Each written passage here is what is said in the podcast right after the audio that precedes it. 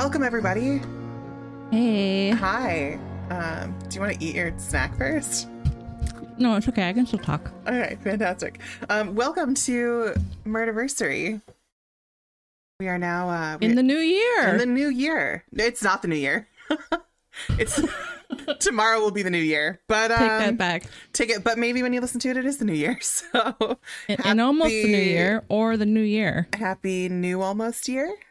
Question mark. So you can still say that whole joke of see you next year Oh, all day today. But- Congratulations. But also, please don't, because I don't want to be friends with you if you do. and unless you're a dad and then you have the past forever. Congratulations. Oh gosh. Why are there no mom jokes? Why do dads get the best jokes? um. Fucking misogynist. Okay, sorry. I feel a little spicy today, apparently. Is that chocolate really heating you up? Oh yeah, that's great. Oh, for those who don't know, I'm eating some molasses chips from See's Candy. Apparently, See's Candy is my life lately. I'm still surprised you have See's candy left, to be honest. Well, listen, I bought myself a little box of assortment ones that I picked out, and I got through those like last week.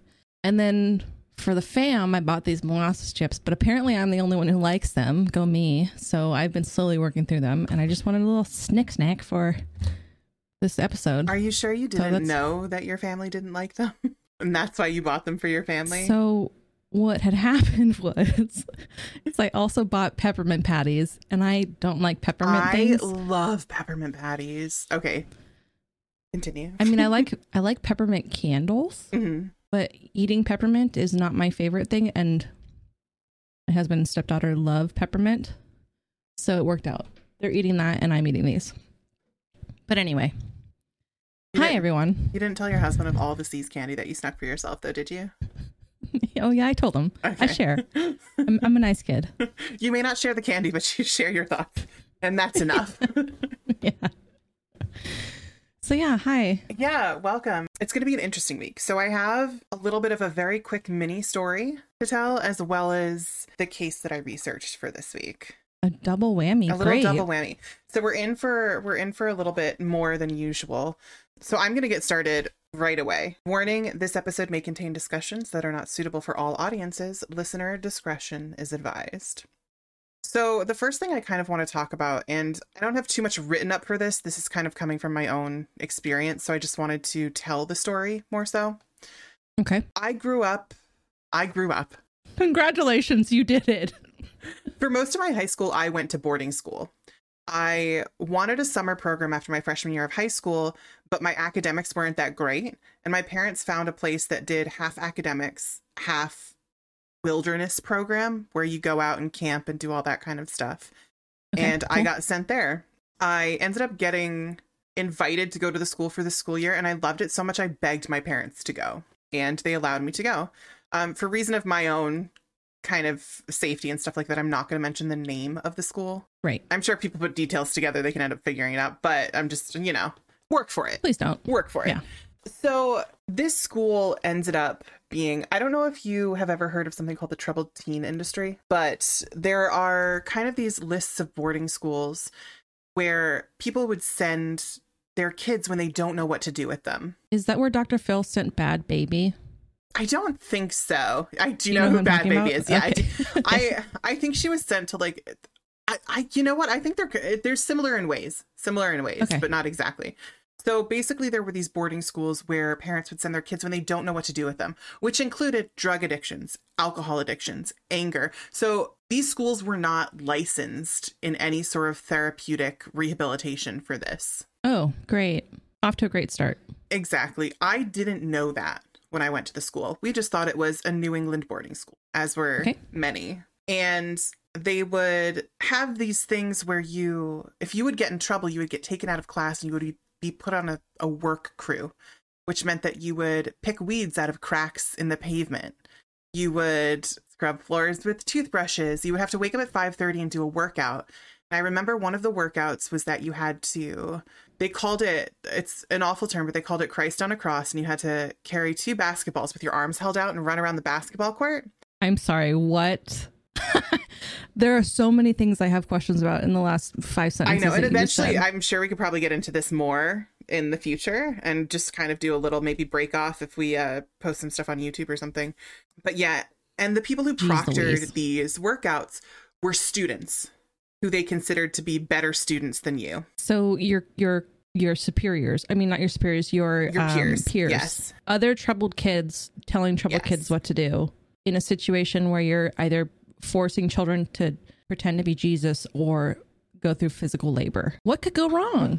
Well, that's not it. In this workout, the people who were proctoring that specific one were lacrosse players. And if they threw a lacrosse ball at you with their lacrosse stick and hit you, you would have to drop to the ground and do 10 push ups.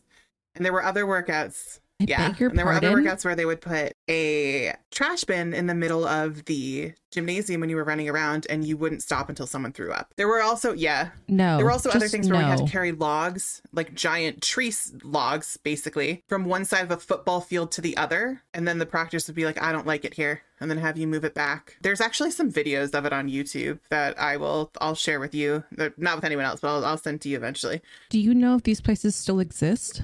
Some of them do. There's actually uh, Paris Hilton. If you look up, if anyone wants to know kind of more of what these schools are like, you can look up Paris Hilton. She went to one of these schools that just kind of deals with with kids these way. Mine was shut down to the point where Well, I can't good. access uh, high school transcripts because it wasn't really a legitimate school. It was a private school. But I'm sorry you went through that. I mean, I definitely built character. You know, not in not in the best way to do it, but it did. Along with with some trauma, I'm sure. Another thing that they did was that they had a thing called brothers keeper so if you smoked a cigarette and i knew you smoked a cigarette and i didn't say anything i would get in just as much trouble as you would and the way they would get people to talk about that is to put you in a room and lock you in a room with a piece of paper and say we know what you did kind of like a police interrogation until you wrote something down and they would just call you a liar and all this stuff This sounds really familiar to what Bhad Bhabie went through. I don't know her real name. i don't either I don't think it's Yeah. relevant. Anyway, anyway, this sounds very familiar to like what she said she went through. there's been a lot of weird shit that's happened since I've left that school. It was very small. I graduated with a class of 20. I don't talk to anybody from there anymore. Maybe one person I think I talked to. People always friend request me on Facebook and I'm like, deny. but I am Yeah. right i am a part of a, a facebook group that i was invited to that's like it's ridiculous it's called like ridiculous memories right and people kind of post their memories of what happened and it's this crazy stuff and it talks about all these things of like teachers relationships with students because you would have these 25 26 year olds being in relationships at a boarding school with 15 16 year olds it would talk about just kind of the abuse that happened between faculty and students and things that people went through because I was lucky because I played basketball and I wasn't really a bad kid. I didn't experience a lot that other people did. And Okay. I am grateful for that, but it also hurts so much to see the shit that other people went through. Every year, there's at least two or three people that die since I've graduated from there. You just keep hearing about whether it's At, the- not at, the, school. but the- the people that I was in school with that have graduated. Um, Okay. so the first few years after when it was in college, uh, it was just tons of overdoses and alcohol and and all of that and car wrecks. It just it continues every year. You just hear of more people dying, and then Okay. as soon as someone passes away, everyone kind of goes back to the group and is like, "Did you guys hear?" And that's kind of how you hear about things is through this group. You would go into groups and talk to people about things, but no one was a licensed therapist. So you were talking to people who had no idea what they were doing. You were just sharing your stories with other students, and if you didn't share enough, they would like shame you for it. Like you have to open up, you have to do this. And I'll say in a weird way, it was great for my family because we were at a really distant point in like our my relationship with my parents, and and we found something in it to connect. But it does not work like that for ninety nine percent of the people that are there. We just got lucky, and this, yeah, You're and the an school outlier. loved my father because he's just a very lovable guy Mhm. that we were treated differently. But yeah, we go back to this Facebook group and we hear about things that happened. And last week I was looking on there and I saw an article about a girl named Mary who went there. I was like, okay, I'll click on this and read this. And I look at it and, and kind of a quick glance over and it's about a murder. And I'm like, okay, what the fuck? I'm going to go ahead and read this. Because, like I said, we've heard about, I constantly hear about overdoses and suicides and all that, but rarely have I heard about murder that comes up. And I was reading this story and basically she lived with her husband, whose name was Alan Morgan, and she had three kids. I believe one was seven, one was three, seven, two, and one. So one was seven, one was two, and one was one years old. And she was pregnant as well. Oh. her kids had gone in and out of foster care, and it was towards the end of her pregnancy. Someone in the group had talked about how they had just spoken to her because she didn't think that she could take care of the baby, and they were helping her put the baby up for adoption because it wasn't a very good home setting. Okay. And yeah, so the kids had been in and out of foster care. This kind of dives into something that I'm sure we will talk about in future episodes as well, where the foster care system just kind of fails people. Her two year old son was potty training. Yes, And definitely. she was about to give birth and drove herself to the hospital. So her husband didn't go with her. Her husband stayed home with the kids, and her two year old son was potty training. And he was having trouble potty training, and her husband decided to beat their two year old son to death. she didn't know about it. She came home and then left, and then eventually called police, and then called police again. And it was just this whole kind of mess of things. And it turns out that he had been removed from the home after CPS had been told about abuse, and then was returned to the home, which to me, just it's one of those things that just kind of like it, it kills me. Ugh, Yeah. it's so heartbreaking. That poor baby. And she knew about abuse that was going on from her husband. So it hadn't been this was just kind of the the i mean every every way that you go is too far with this but this is when he when he fully snapped. He got arrested and was sentenced and this only happened this past october october like 30th and he was arrested and he was sentenced to 70 years. And the earliest he'll be able to get out the, with parole he was given the the chance for parole will be able to get out is when he's like 80 years old which again isn't enough. You deserve life in prison. And then her trial is coming up in April, I believe. And she's being charged with uh, because she knew about it and all the stuff that happened, she's being charged as well. Yeah, just it hit heavy because if only schools like this did not exist where people could go and get pardon my french fake fucking help and could actually get help that they need maybe they would be able to to help themselves in the future so i'm i'm so sorry to tell that one but i kind of felt like i had to to vent out that little bit of that story. The fact that I even went to a school like that just like creeps me out. And at the time I I loved it. I loved being away from home and I did not understand the trauma that was causing. Well, how can you? You're a child. Yeah. Even now into my 30s, I'm still learning about traumas that happened that I like wrote off as not trauma growing up. yeah. And now I'm like, oh, this is why I do this. It's because this little thing right here, this seeping, nasty wound that I just put little tiny rainbow band aid on, like that's not working anymore.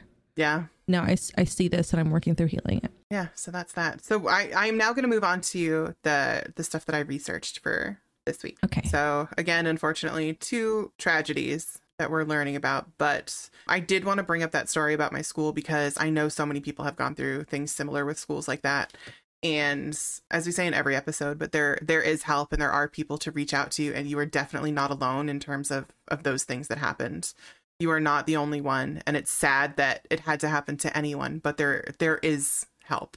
There is 100% help Mhm. whether it's just general mental health, addiction, anything like that. There's always help. Even if you're not 100% sure and you just think like Mhm. maybe I should see a therapist just to like chat about stuff or you know, it, baseline become a better communicator, set better boundaries, whatever you think you might need, even if it's just someone to talk to about nothing. Therapist is the best. My my personal belief is that anybody can benefit from therapy. Just to go to someone who doesn't judge you, who just sits there and listens is just it's, yeah. it is the great experience for your soul. It makes you a more productive fun not productive but a better functioning human because it Mhm. really does help you I mean, I'm sure a lot of us, 99% of people on the planet have not the best inner dialogue when we talk about ourselves. Yeah. Like would you would you talk about your best friend about how you talk about yourself? No. No way. No way. Absolutely not. Therapy can help that. Yeah. That's a great thing to work through with therapy and it's just the benefits outweigh any sort of doubts or concerns you might have. It's just once you find the right therapist, life changing, literally life changing. Yeah. And I don't know, I'm going to we're not sponsored by anyone or anything, but I don't know if anyone No. here has heard of betterhelp.com, but it's an amazing resource to use where some people don't feel comfortable going and sitting and talking to therapists. You can actually just text a therapist and talk to Or, them. t- or like I know Yeah. it's you know taboo for new generations to call someone and talk on the phone, but yeah. I have a friend who's does better help and she just calls her therapist on the phone and they chat there. No Zoom, nothing like that. hmm It really is accessible. All right, into the next tragedy here. Um, so Great. this week we are going to be talking about the story of Michelle Martinko. Heard of this one? I have not. I did not either until this, and Okay. I always feel like every week I've heard about everything. and apparently I have not. Michelle Martinko was born on October 6th, 1961, in Cedar Rapids, Iowa, to Albert and Janet Martinko. At the time, Cedar Rapids was thought to be a very safe place where violence was not something that was seen very often. Just like we've mentioned in previous episodes about places we grew up, if you left your door unlocked, you didn't think twice. You were safe without the lock. You were good to be in your home, your neighbors, no one was going to come in. She grew up with a pretty normal childhood. And researching this as well, I didn't find out too much about her early, early life. It kind of Mhm. started with some details of high school. Okay. So she didn't have a lot of friends in high school. A reason that people thought she was maybe on her own a lot was because people were jealous of how absolutely stunning she was. Mm. So if you Google Michelle Martinko, Also, it's totally fine to not have friends in high school. I had like three, and it was the, some of the best years of my life. Oh, she's like Farrah Fawcett, mega babe. she is stunning. And actually, one of the things, it's a little bit down, but I'll say it now. She earned the nickname Farrah because of looking very similar and having her hair very similar to Farrah Fawcett. Oh, she's so stunning. Yeah, she's absolutely gorgeous. She looks very sweet. Like she's got like li- little like cherub cheeks, Yeah. super beautiful blonde hair. Yeah, she's a knockout. She was involved in a lot of extracurricular activities at school, including, but not limited to, the twirling squad, choir, and she was also involved in various theater productions. So she was, when you think of high school, she was that like that gorgeous beauty, but who also was with those theater kids and did those things that were not what technically popular kids would be doing. I love it. Yeah, Theater was the best. I loved theater. I loved I was theater. never a theater kid, but I always found like the theater kids so fun. And I took drama one year in high school, and it was like, I, okay, so I'm not a theater kid because I have horrible stage fright.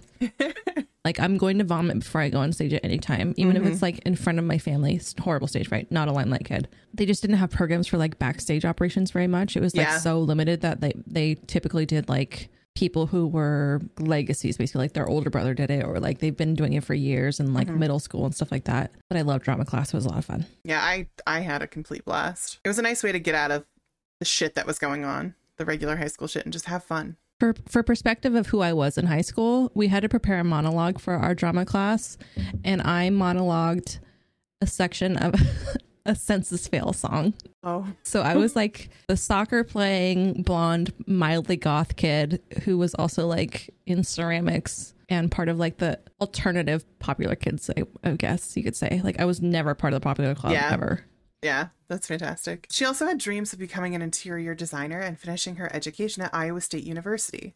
But for the time being, she was okay. So I have this written here, but I've I've heard different things. I've heard that she was working at the Westdale Mall, but then I've also seen some things where her sister said she had never been there before. So some reports say Oh. that she had worked there, but so I don't really know which one it is.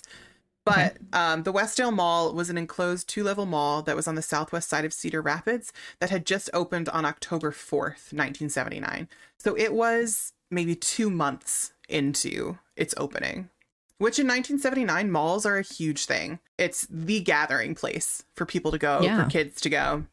i feel like for 30 years they were the gathering place I loved the malls. I was so sad when my hometown mall started to close down. yeah Ugh. Like store by store by store, they just started shutting down. My hometown had three malls. One was like the off the beaten path one that had all the normal stores, but no one ever went there. Mhm. So I always like to go there because it's like you don't have to fight people for stuff, right? Yeah. There was the other one where it's like everyone and their mom went there. It was the hangout spot.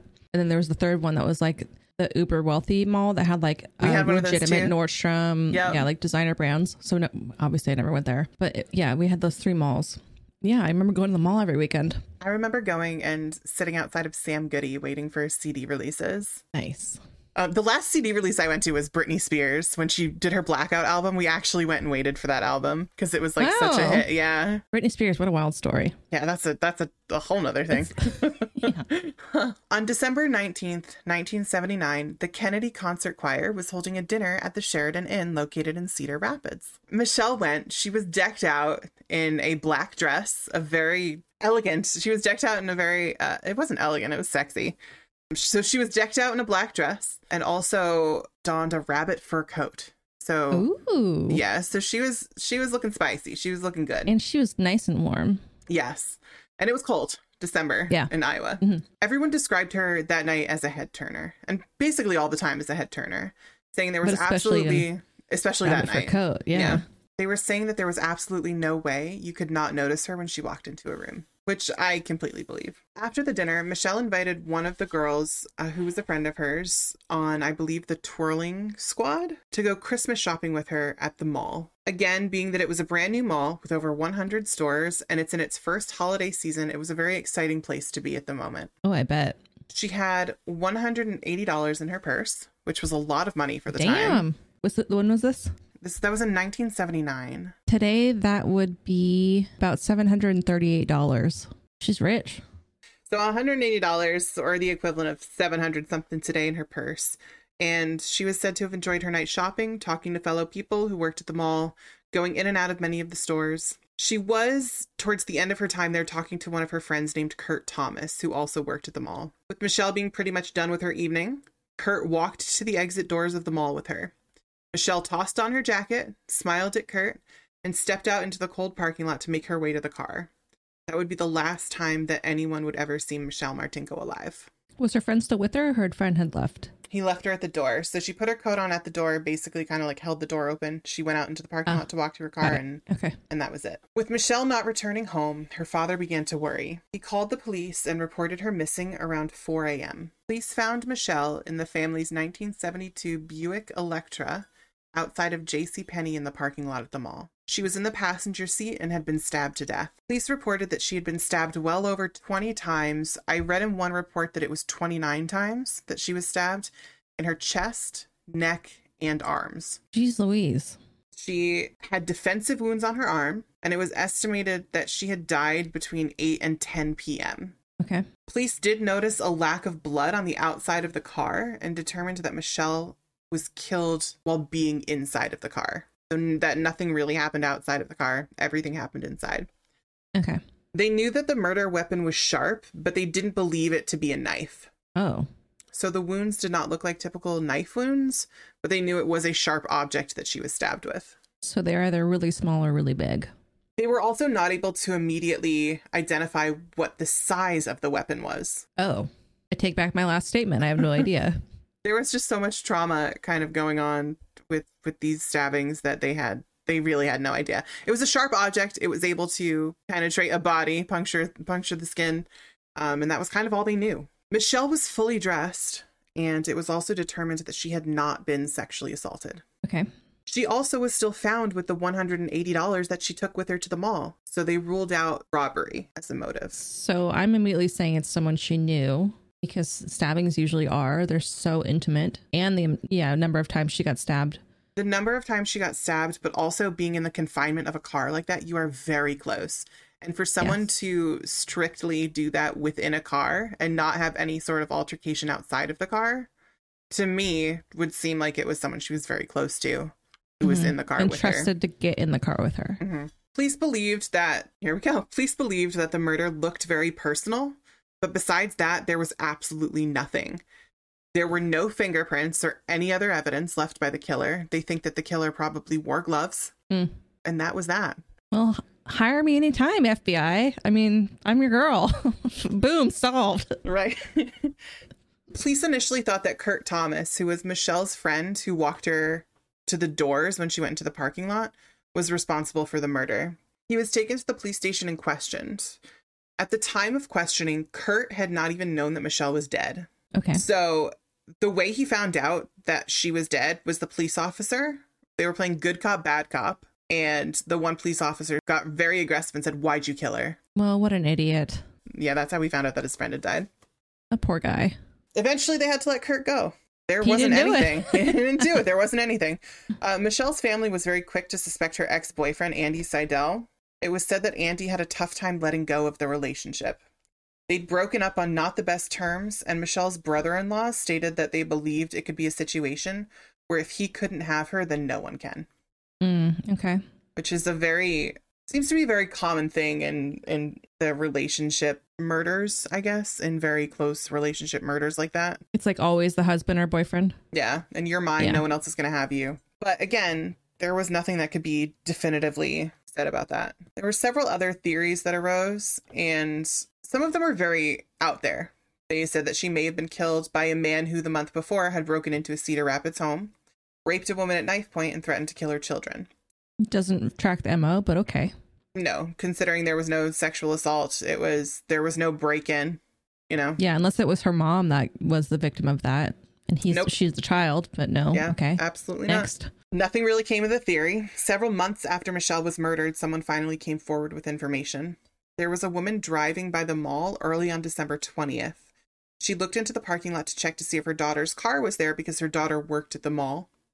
She said there were two cars in the lot and that there was a man standing next to the open driver's side door of one of the cars, Uh oh. which presumably was Michelle's car Or his next to it.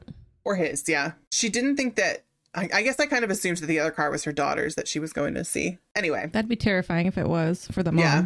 Yeah. She didn't think that any of this information was relevant because it was said that Michelle died between 8 and 10 p.m. So she never said anything because at this point it was 2 a.m. The information was finally relayed to the public safety commissioner, but ultimately was never passed on to detectives who were in charge of the case. So they never got that information. Listen, if you were in the vicinity and saw something around the 24 hours around a murder, just just tell police. It's fine. Even if See it's not something, say something. See Yeah, something, say something. Even if you think you see something or we're just, you know, have any more information that could paint a scene around that time, just Yeah. say it. It's fine. They get literally thousands and thousands of tips. If yours could be the one that tips the scale in the right direction, congratulations. That's great. Yeah. It's okay. It's okay to call the police. They did eventually find out about it, and the police did think about uh, pressing charges against the safety commissioner, but ultimately they they did not do that. That makes with sense. the yeah, with the entrance and parking lot of the mall having absolutely no security cameras, which also makes sense. It's 1979. Uh, Yeah. Police had nothing, and the case went cold. Ugh. As people do when they have no answers. More theories started to come up and stories about what have happened to Michelle. Aliens. It was an alien abduction.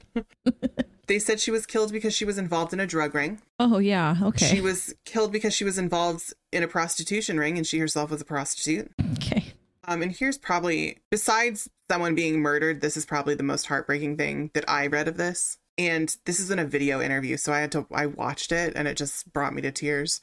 Michelle's mom would receive prank calls from people pretending to be Michelle, even though she had been killed. And some of them would simply just call her and laugh at her. Why is this kind of thing a thing?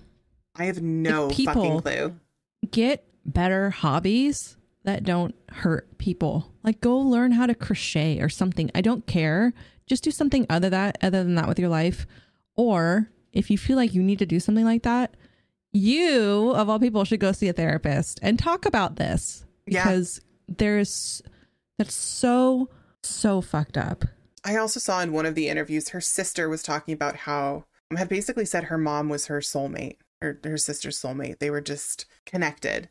And Yeah. when her sister died, when Michelle died, her mom just lost a part of herself and and that was, you know, it kind of went from there and, and in in 1998 her mom passed away, which was 3 years after her father passed away. So her father passed away in 1995 and neither of them ever understood anything else Had about any what happened to their daughter. Yeah. Yeah. Do you know the um the case of the girl who was driving her dad's Porsche and crashed into a toll booth? I don't know. So it, that's that's the story. She was driving her dad's Porsche way too fucking fast and crashed into a toll booth and like had a horrible instant death accident. Mhm. There's a bunch of photos of the crime scene released, or not crime scene, but the the accident scene released. And there's one in particular that's very very graphic. Do not recommend. You don't need to see that for your whole life. Mhm. But people found that and would email it to the parents of the daughter every Ugh. month for years. I don't and it's just like, fucking get what it. is wrong with you? Oh my god. No, that's and it happens too often. I don't believe in physical violence, but I would absolutely smack someone if I knew they did that. No, I probably wouldn't, but anyway, I know what you mean. Mentally I would smack them. I feel like I hear this in so many things when missing when children go missing that people prank call parents and pretend to be the children and all of this Stop stuff. It's just awful. In 2006, so 27 years after Michelle was initially killed, a tip came into the Cedar Rapids Police Department in regards to the case. Oh, that's odd. It is very odd. There was a new cold case investigator working in the unit who investigated the tip, and the tip led to nothing. Okay. Um, But- it did prompt him to take a look at some of the more well preserved evidence that had been sitting on a shelf for years with the case, which included like her clothing. Due to the advancements in technology, there was evidence available on Michelle's clothing that had not been tested for DNA. Those items were taken and re examined. The results finally came back, and they had found the killer's DNA on her clothing. Hell yeah, DNA testing. 27 years later. Oh, Detectives now had the ability to rule out many people that may have been involved with the murder of Michelle. So, all of these people they had suspect, they can now test their DNA. Those who had been questioned in the past were asked to submit DNA samples, which I think ev- almost everyone they found did. And I believe there's some they probably didn't find. Um, but they went so far as to they tested Michelle's brother-in-law. They like tested everybody. Over 60 people were tested and cleared of suspicion, which included Michelle's ex-boyfriend Andy Seidel. Mm. I mean, listen, if I was somehow a suspect, I would 1000% immediately give you my DNA if it meant it was Oh, going to yeah. clear me. Like, yeah, here you go. Spit in the vial. Nail clippings. What do you want? You know, 100%. yeah, 100%. There was, however, one person who refused to give a DNA sample, Dun, dun, dun. and that was Kurt Thomas, Michelle's friend who'd walked her to the doors at the mall. no way. Don't hire me, FBI. Police believed that they had their killer as soon as Kurt told them he was unwilling, to the point where he said he's not giving his DNA. The police put the phone down and said, We got our killer, and told like everybody else in the room while he was still on the phone. Maybe hang up the phone first. No, he heard it's in an interview. He talks about it and hearing Ugh. the police say that. Cringe. Kurt hired a lawyer who wrote out a letter and said to them, Hey, not giving you this, Get a warrant. Yeah. which they would, you know, they were going to. So the police had some back and forth with Kurt's lawyer and eventually kind of gave in and Kurt gave them a sample of his DNA. Kurt was not a match. Oh, phew.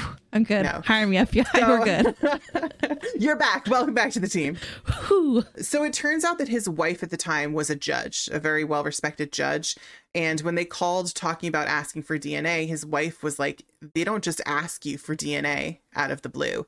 There's something going on. Don't give me your DNA. Get a mm-hmm. lawyer. So that's the reason behind doing it when police thought it was something else.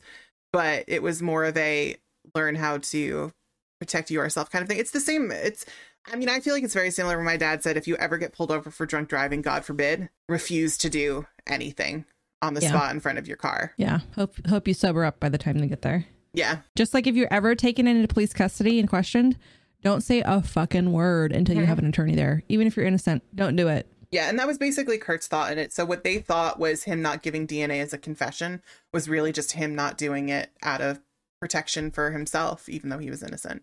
That makes sense. In 2015, another detective decided to take on the case. He thoroughly searched through every report, every fingerprint, and I believe this detective was like four years old when this happened. So he remembered it because he'd heard about it, but he was now working on the case. That took me a second to process because uh, I was picturing a little four year old FBI detective. Where were you this night? No, but he also um so his father was on the force and had actually written some of the reports that he read about uh Michelle. Got it. Which was kind of interesting as well. That makes a lot more sense. Yeah. At the time of the murder, he was. At the time four. of the murder he was Not the time he of the interview, he's yes, four. he wasn't just the smartest four year old detective ever. But yeah, he searched through every report, every fingerprint, every tip that had come in about the case. And then eventually he got in touch with a company called Parabon Nanolabs. And Parabon is a company that's based out of Reston, Virginia. And it's quoted by Detective Martin that Parabon technologies have had an astounding impact on investigations, allowing more than 200 to be resolved in only three and a half years Hell yeah, Parabon. through DNA. With the DNA, they were able to produce an image of the suspect who killed Michelle. They were able to figure out skin color, eye color, hair color, and facial structure through just his DNA. After the photo was made, detectives released it to the public. The way that they did it was that you can't determine through DNA what hairstyle someone has. So they did a few different pictures with a few different hairstyles, a little bit of aging, kind of to show what he looked like. Unfortunately, nothing came of the photo. Everybody who called in thought the photo looked like somebody different. So I say it's Johnny, you say it's Jeff, someone else says it's Danny. So there was no kind of concrete thing that came of it. Well, DNA is not going to tell you how much they weighed at the time or what their Yeah. face shape looked like. Exactly. So that's kind of Apparently it can tell you like facial facial features because it goes back into you know, you look at genealogy and stuff and it goes back into where you were from. So you get some Oh. kind of like descriptive features, but it won't tell you exactly what it is. So it was just Yeah. very, it was a generic guy, very Yeah. generic. So now we're going to go to 2018. And this was when the world found out that the Golden State Killer was finally caught through DNA Man, technology. what a day that was. That was, I uh, yeah, yep. Golden State Killer's DNA was searched through DNA databases and family trees to identify potential suspects, which is known as uh, genetic genealogy. In that case, the Golden State Killer's genetic genealogy had revealed several relatives who were the equivalent of third cousins to the DNA that was found at the crime scene, and it ultimately led to his arrest and conviction. So the detective who was on the case for Michelle thought that this process may be able to be used to finally figure out who killed her. The DNA found on Michelle's clothing was analyzed and produced a partial match to a woman who was living in Washington. Okay. It was determined that she was most likely to be the killer's second cousin once removed. So not as close as the third cousin there. Like it uh, just very very far down the tree. So second cousin once removed. Do you know what once removed means? Maybe we should look it up. I think I know, but I want to be sure so I can tell someone what it means. Isn't once once removed is from a, a marriage that had a divorce? Doesn't it mean you were a cousin and then you were No. So once removed means that you're separated by one generation. So it like skips a generation down. Mm. So you might have two cousins that are second cousins, and then you have a, a another cousin who's a second cousin but once removed. It means that they're like a generation younger. So technically, like a third cousin. No, third cousin means there's another uh, familial Okay. step in that. It's just all about age. Okay. Okay. So twice removed is like two generations later. So like I'm not going to bring Game of Thrones into this, but it, it's generation. Okay. I was about to make a Danny and Jon Snow reference, but that's too complicated. There's once removed. I appreciate it. Thank you for educating me. I should have looked that Yes, up. of course. But I appreciate it. With this, a family tree was formed. And in order to find out which branch of the tree the killer belonged to, they started testing DNA from people in each branch and then eliminating from there. So they would find someone in one branch, test their DNA. If nothing panned out from that, they knew it wasn't from that branch. They went through kind of two branches branches of that, and that was after getting all their great grandmothers and all you know, the top of the tree. After the first two branches were ruled out, they tested DNA from someone in the third branch and found out that they were first cousins with the killer. This information now has the suspects down to three brothers from Manchester, Iowa. All of the brothers were put under watch, uh, under surveillance, and attempts were made to try and gather DNA samples. They knew that one of these three people was the killer of Michelle Martinko. Oh man, that's exciting. Yeah. On October 29th, 2018, an investigator was watching one of the brothers, Jerry Lynn Burns. He was out to eat and was drinking soda through a plastic drinking straw. He eventually got up and threw his drink away. Once he was gone, the investigator went to the trash and grabbed the straw that Burns was drinking with. They ran a DNA test and were able to eliminate two of the brothers from the crime. But the DNA that was on the straw was a 100% match to the blood that was found on Michelle's clothing.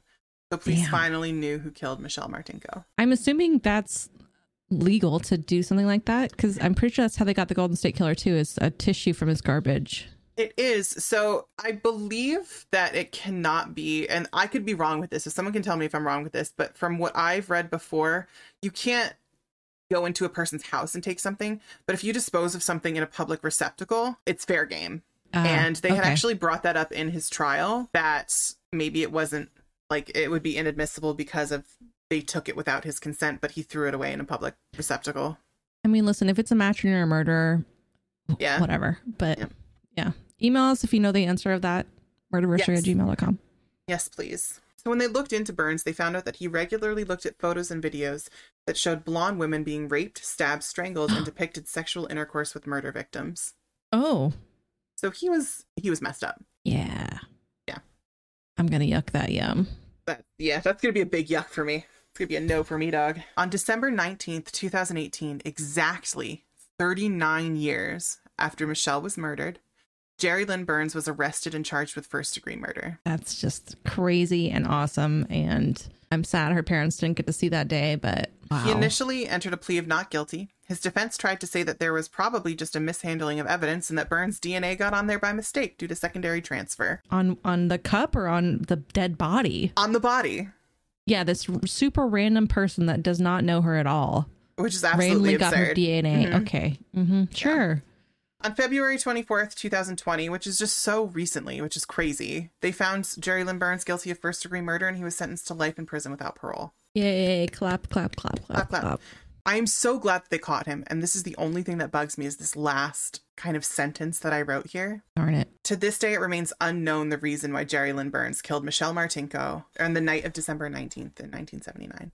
So he never It's- said why It's opp- or for what it's an opportunistic Yeah. situation. I can guarantee you. If that's the kind of stuff he's looking at at home, it was a 100% a situation of opportunity. That's my speculation. It is, and I would speculate the same thing, but there's something so different about hearing someone, even if it was speculation, just hearing someone say that, like, this is what I wanted to do, or this is what I chose to do. I didn't have a reason, but he never even said anything. And it's Because just, he's a douche. yeah. Yeah. So that is, uh, that is the murder of Michelle Martinko. Wild. Yeah. And this is, again, this is another one. It was really hard to find information. Yeah. there was a really good a&e special on it that had a lot of the interviews all put together like from the past throughout the years and it was a really good watch and it's on youtube if anyone wants to watch it um, but then there were just a very few articles on the internet there weren't even that many podcasts i maybe found like four podcasts that had talked about it before but yeah very limited information on it Yeah, it's interesting how people only want to focus on the heavy hitters. Like Jeffrey Dahmer, you- can know his every movement in life. mm-hmm. People like this, it's like, well, you got the murder and then you got the trial, and that's it. Well, and that's kind of to me what was a little bit shocking is that you have, like I said in here, you have the Golden State Killer who was found by genetic genealogy, which is absolutely amazing.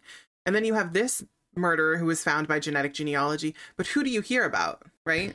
Well, I mean, I don't want to be devil's advocate here, but Golden State Killer also did a crap load of murders and was also the Visalia ransacker and the East Area rapist, and he had Oh, a decades million. of activity. A million percent. I agree with that. Yeah.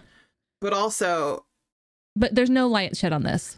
no, Yeah. no. There's there's a few Which is really articles that state like this girl helped solve her own murder 39 years later, kind of one of those things, but nothing really that I would think deserves to be said a bit more with kind of the new Yeah. technology and advances that have come with this DNA technology. Listen, if I'm ever murdered, I want people to tell me, tell the world about who I was prior to my murder and not focus so much on the murder. Yeah. Screw the murderer and screw the murder. I want people to know who I was. Like, I want to be memorialized that way. Here's here's the real question, and this is how this is how we're going to solve everything right off the bat.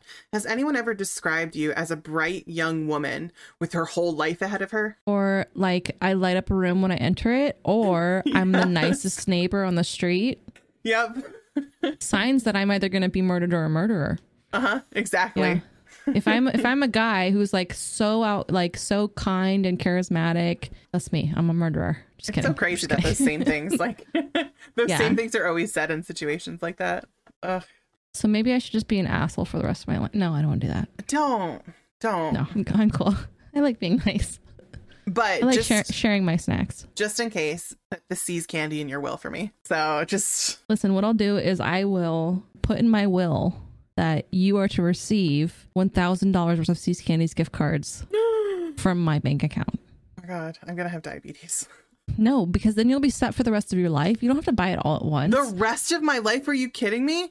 A thousand dollars? That's a year. See's candies are expensive, and you have no idea how much I suck through those lollipops. Maybe you're right. Anyway, um I want to thank everyone again for for listening to us, to coming and hanging out with us. I know that this week was a it was a double whammy in many ways. We went in two sort of completely different sides of the spectrum of of traumatic things going on. Yes. But thank you for being here. You've gotten this far. Thank you. And thank you for everyone who's been leaving reviews. They've been super awesome and surprising and it's giving I mean personally it's giving me motivation to like keep showing up and telling you guys about these horrible things. Yeah, it's I don't know. I've I've personally I found it fascinating that people are listening to us. I really thought we were going to start a podcast and that it was going to be like, "Hey, here's my mom and my BFF Christina and they're listening." And then here's some views from us cuz we keep clicking on it and then like maybe a few other people. I would have been perfectly okay with that. Yeah, same. I just love talking. I love talking about these things and you're fun to talk to and You're not bad. oh, thanks. you're so sweet. Yeah, we appreciate each and every one of you. And if you have anything else nice to say, uh, please go ahead and say it. Apple Podcast reviews, they're amazing. Also, Spotify reviews. We now have um small number to some, huge for us. We now have nine followers on Spotify who actually follow the podcast.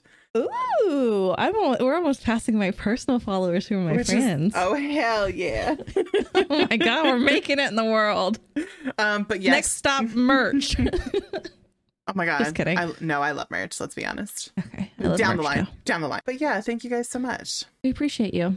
Yeah, and if you uh we also have Instagram and Twitter. If you feel like following us, the handle is at Murderversary. Feel free to go give us a little little likey like follow on our stuff we're posting there. Yeah, we actually, you know, read DMs there. So if you have a question or want to give us feedback, we'll listen, we'll hear it, see it there.